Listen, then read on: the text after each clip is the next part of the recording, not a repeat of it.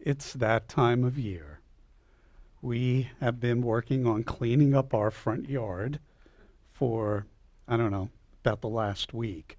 And it just seems like a lost cause because no sooner than do we rake some up and grab a big pile, you know, the more falls off the tree and, and it looks. So these are the joys of the fall season. Uh, of course, Laura loves taking pictures, you know, so we're just, you know, fascinated with the peak colors. And, you know, it is nice, I guess, to take a ride up the parkway or something like that. And, you know, the further you go north, the more colors you have and what have you. And one of our favorite places to go is uh, Kensico Dam. We like going there to walk. And uh, some of these pictures are actually from, uh, from Kensico Dam and it's it's very pretty there. And um, you know, particularly the last couple of days, it's been so so wonderful, so warm, and everything, just uh, unbelievable. But uh, it was a couple of weeks ago, I think, a couple of weeks ago, that um, we were up at the dam and we were doing our walking, and all of a sudden we noticed that some strange artifacts started appearing around Kensico Dam. Now this it's the middle of October, guys, right? You know, and and at first we we didn't quite know what to, to make of it, but you know, these these strange artifacts, you know, they just they just seemed a little bit a little bit out of place. And all of a sudden then we were walking around and walking around and and then all of a sudden we saw this and it started finally to make sense. So here we are, middle of October. Now we're in the, the beginning of November, and we have the Winter Wonderland.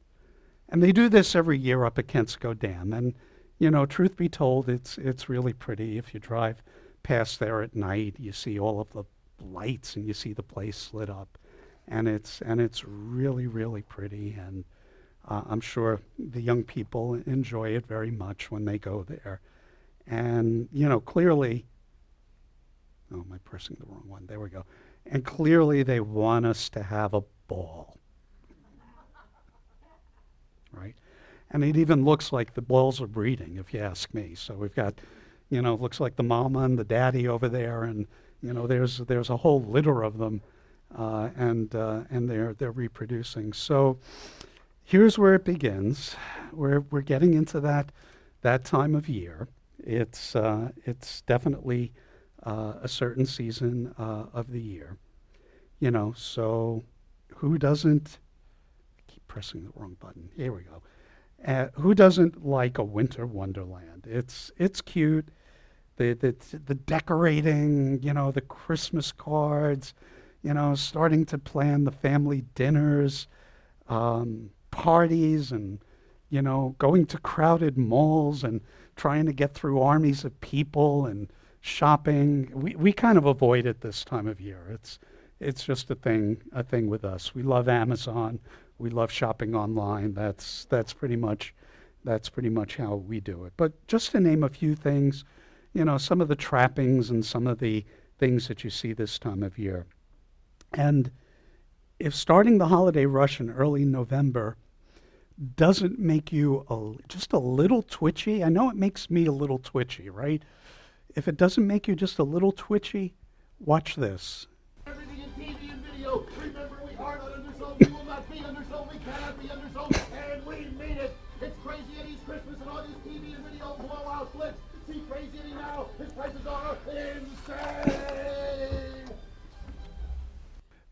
I, if Crazy Eddie can have a, and, and I'm dating myself, and that's a real commercial from the 80s. I mean, you guys, I see a lot of heads nodding up and down.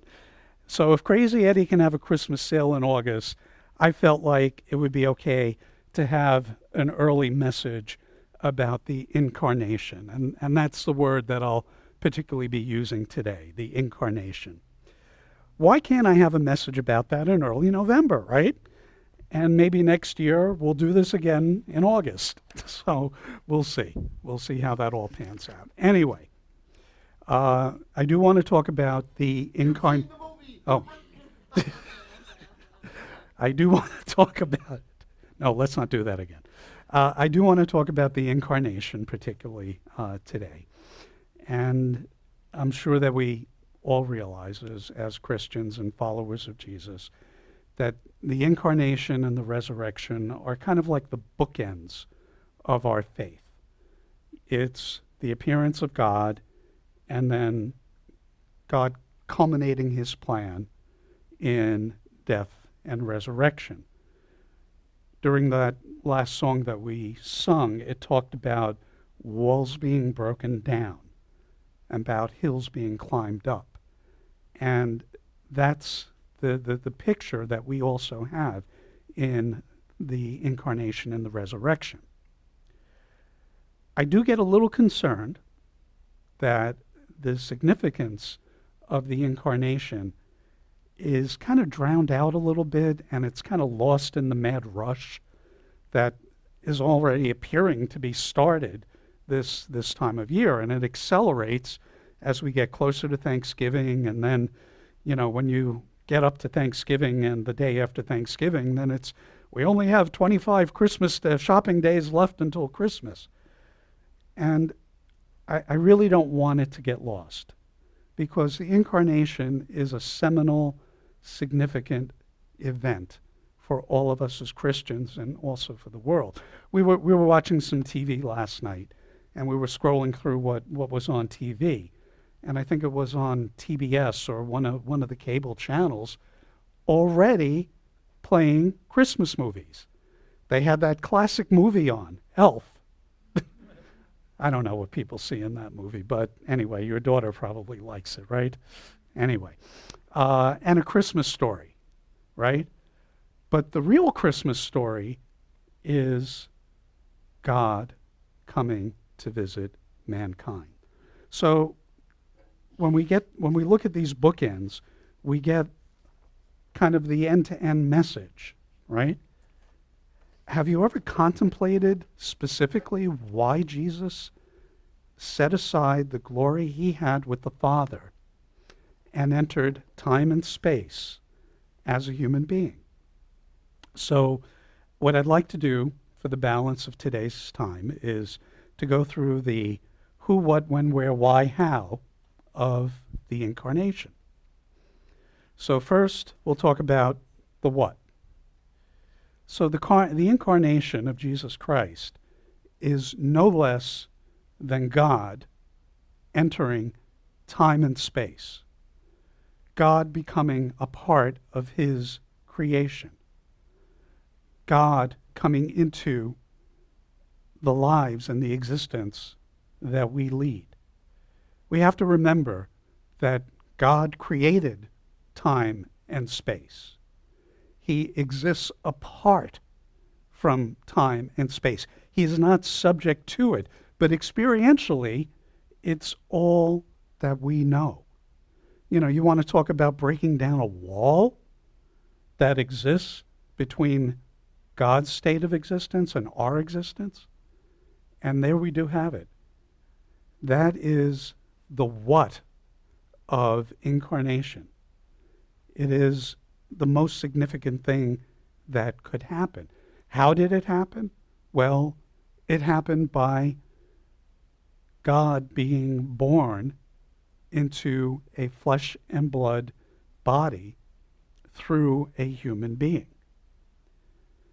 Now, the where and the when, the when was somewhere around 6 to 2 BC.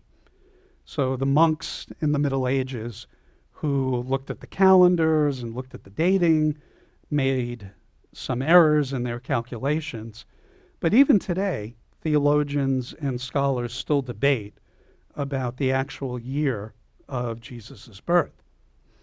Now, what I can tell you is pretty assuredly, almost assuredly, that Jesus was not born on December 25th or in the middle of the winter uh, right around the winter solstice.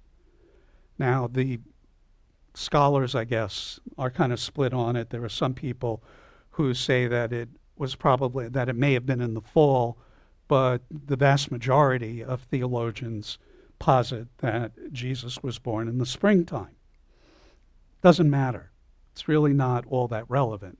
What is relevant is that Jesus was born and that he did come and speak to us directly.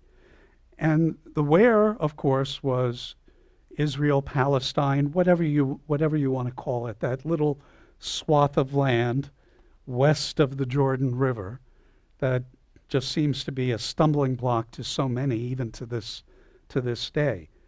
But God came to the descendants of Abraham, to the people to whom he had previously made the promises that are all contained in the Old Testament and the history of those people. And he came at a time when Israel was still in somewhat of a captive state. Now, it, it was different. Israel had been in and out of captivity.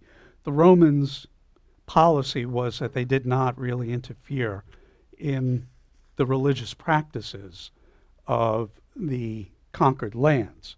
So the Jews pretty much could do what they wanted to do in terms of worship. Then the who, we have to realize or we have to talk about who Jesus was. You know, Jesus said of himself, Before Abraham was, I am.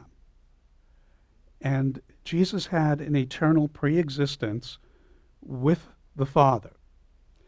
And Paul wrote in his letter to the Philippians, he says, In your relationships with one another, have the same mindset as Christ Jesus, who, being in very nature God, did not consider equality with God something to be used to his own advantage. Rather, he made himself of nothing, nothing, by taking the very nature of a servant, being made in human likeness. And this is what God did for us. And that was something that the people of the day, and the, particularly the Pharisees and the Sadducees and the religious leaders, they, they just could not deal with that. That Jesus said of himself that he was the Messiah, the Son of God, and that before Abraham was, that he was, that he existed. What I want to spend a little bit more time talking about, though, is the why.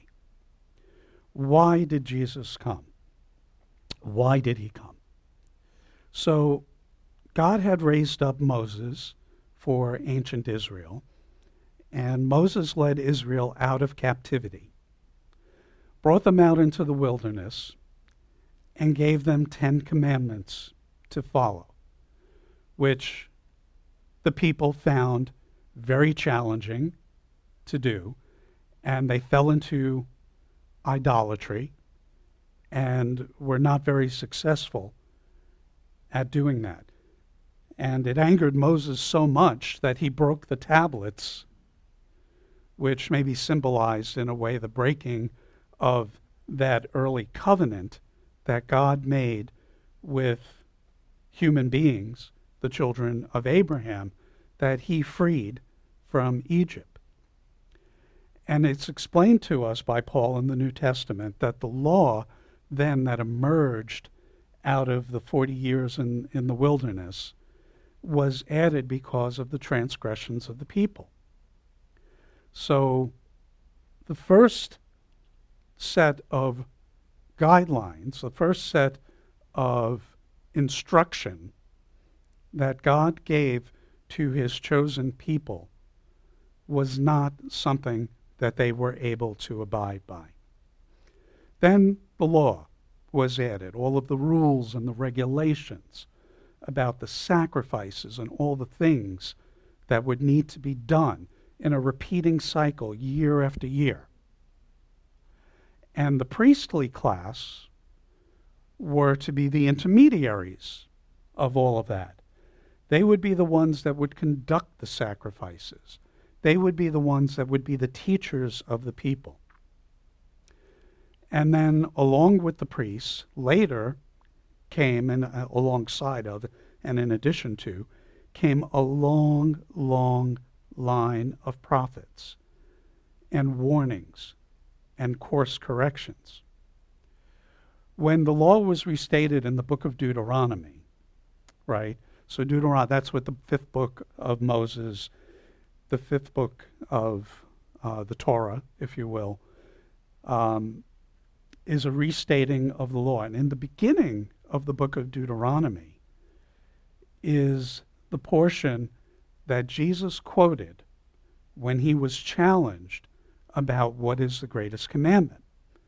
You know, and of course, you might remember the words of Jesus that he said, You shall love the Lord your God with all of your heart and with all of your mind. And this is written in the beginning of the book of Deuteronomy. So, always from the beginning, right? God's intention, God's way, was simply what Jesus stated about loving God and loving your neighbor as yourself. Before Jesus was crucified and killed, he said, If you love me, keep my commandments. My commandment is that you love one another as I have loved you. So, why the law?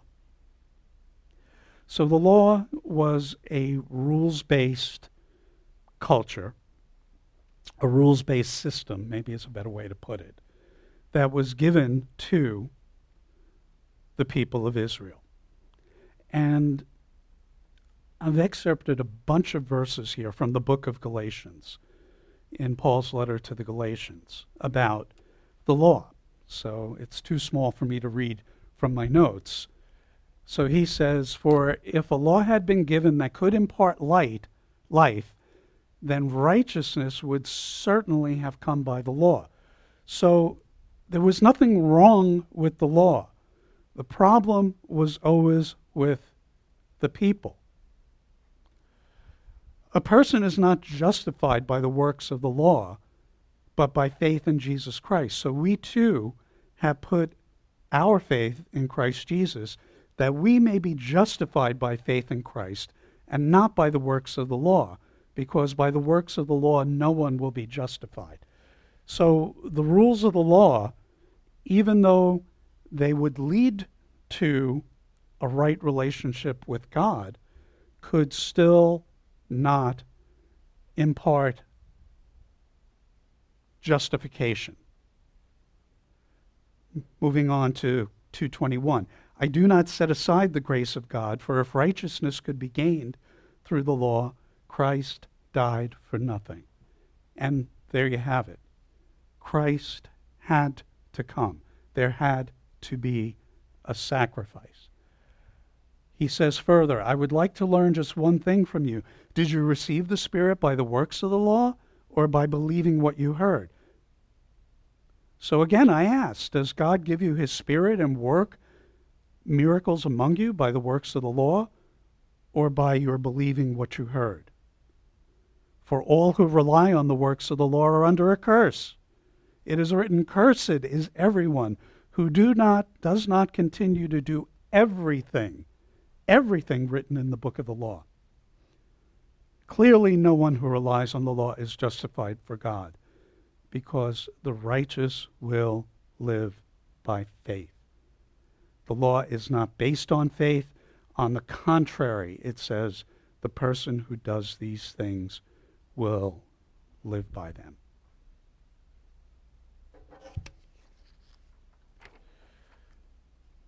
So, God raised up Moses he gave the Ten Commandments. He set up the system of the priesthood with all of the laws. And he gave prophets.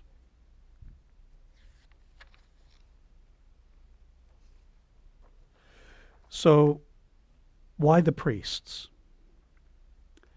The priests. At the end of the age of the prophets, we have the last book in the Old Testament as we know it, the book of Malachi. And in, in my understanding, in my studies, it seems to me like the book of Malachi encompasses the entire line of all of the prophets. And it's, it's a very harsh book. It would take you about 15 minutes to read it from end to end. So in Malachi chapter 2, there's an indictment of the priestly class. So Malachi writes, giving the words of God, And now, you priests, this warning is for you. If you do not listen, if you do not resolve to honor my name, says the Lord Almighty, I will send a curse on you, and I will curse your blessings. Yes, I have already cursed them, because you have not resolved to honor me. Because of you, I will rebuke your descendants. I will smear on your faces the dung from your festival sacrifices, and you will be carried off with it. This is pretty strong language, eh? For the lips of a priest ought to preserve knowledge, because he is the messenger of the Lord Almighty, and people seek instruction from his mouth. But you have turned from the way, and by your teaching have caused many to stumble. You have violated the covenant with Levi, says the Lord Almighty. So I have caused you to be despised and humiliated before all the people, because you have not followed my ways, but you have shown partiality in matters of the law. So the people couldn't follow the Ten Commandments. The priests were not doing what they were supposed to be doing why would God institute, institute such a system? Why would he do that? People like to take matters into their own hands. People like to believe that they're in control of their destiny. The nation of Israel was also influenced by the nations that were around them. Right? But as a nation, they were not able to carry out what had been commanded and what had been shown to them. So then God sends prophets, and the prophets are constantly telling them to change their way, amend what they're being what they're doing, to come back to what the original idea was of God and mankind being together. That tabernacle in the wilderness was always there, right in the middle. God's very presence. But the people were constantly drifting away. And the prophets were constantly trying to draw them back, pointing out what was going wrong. We humans like to be self sufficient, but we constantly prove ourselves to be unable. Now, as I mentioned, Malachi is the last prophet. He wrote approximately 433 BC.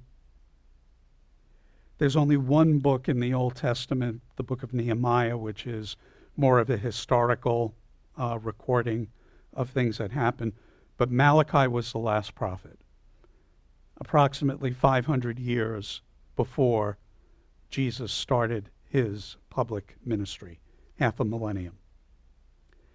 And at the very, very, very end of the book of Malachi, you have this summation of all of the prophets that had come before him.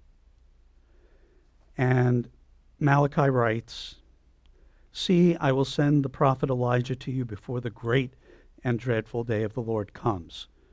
So he will turn the hearts of the parents to their children and the hearts of their children to the parents, or else I will come and strike the land with total destruction. The end. That is how the Old Testament, the last prophet, the last word from God ends. In the Tanakh, which is the Hebrew Bible, that last verse is translated, He will turn back to God the hearts of the fathers with their sons, and the hearts of the sons with their fathers, or else I will come and strike the land with utter, utter, utter destruction. But it adds something. It repeats the verse that precedes it. Behold, I will send you Elijah the prophet before the coming of the great and awesome day of Hashem. Hashem was just the word that was used in the Hebrew scriptures for God's name. So wherever we use, uh, or in our more modern translations, we use the word Lord, which is the tetragram, the YHWH, but that name was considered too sacred to be spoken aloud. So in the Hebrew scriptures, the word Hashem was used, and Hashem just literally means the name, right? So it, it's a placeholder for the tetragram YHWH. But um, uh, at the end of the Tanakh, the last verse in the book of Malachi, they repeat, Behold, I send you Elijah the prophet. It was, it was too dour, right? It, look at how that ends. I will, you know, I will strike the earth with total destruction and utter destruction. They, they couldn't let it end that way. So they repeat the coming of Elijah the prophet, and that's fortuitous because Jesus would be coming. Jesus, even though it wasn't part of that particular book. So, without Jesus, this is what it looks like. The end. Nothing. There's nothing more. But Jesus, we know from the book of Revelation, is the lamb that was slain from the foundation of the earth. So it was always God's intention that Jesus would come. He is the faithful high priest. He is the one that breaks down the walls between humankind and God. Author of the book of Hebrews writes In the past, God spoke to our ancestors through the prophets at many times and in various ways, but in these last days, he has spoken to us by his Son, whom he appointed heir of all things. Later on, but we do see Jesus, who is made a little lower than the angels now crowned with glory and honor because he suffered death, so that by the grace of God he might taste death for everyone. In bringing many sons and daughters to glory, it was fitting that God, for whom and through whom everything else exists, should be made the pioneer of their salvation through what he suffered. And again, I will put my trust in him. I just I'm going to skip this one, but um, what we have instead when we turn the page is we have the Gospels, we have the Acts, we have letters of Paul, we have Hebrews. See, Jesus' family is our past, present, and future. And I would submit to you that the entirety of the incarnation, the meaning of it, cannot be reduced to a single day. It is really something that I would hope that we could consider almost every day. The holidays that we have that are coming are fun. They're filled with family. They're filled with good food. They're filled with excitement. It's a happy time. But please, please remember what the day is supposed to symbolize, which is the first bookend of our salvation. It's God breaking down the walls. It's God entering time and space. It's God becoming flesh and blood. And in my opinion, I, you know, we celebrate Christmas and we have a great time with it. But in my opinion, we don't hear enough about the incarnation and what it means at this, at this time of year. So soon we'll be moving into the Advent season. Uh, I don't know what Dave has in mind this year, but I'm sure he'll, he'll have something good for us. Um, these were some of the themes that we, that we hit upon last year and probably will hear more about again this year. But uh, I, I just wanted to, to leave you with, with this thought that God loves you. He came and he entered his own creation so that we would know that there is a better way, that our justification is not through our own works. Our justification is through him and through his love, and that it is the free gift of God in Jesus Christ.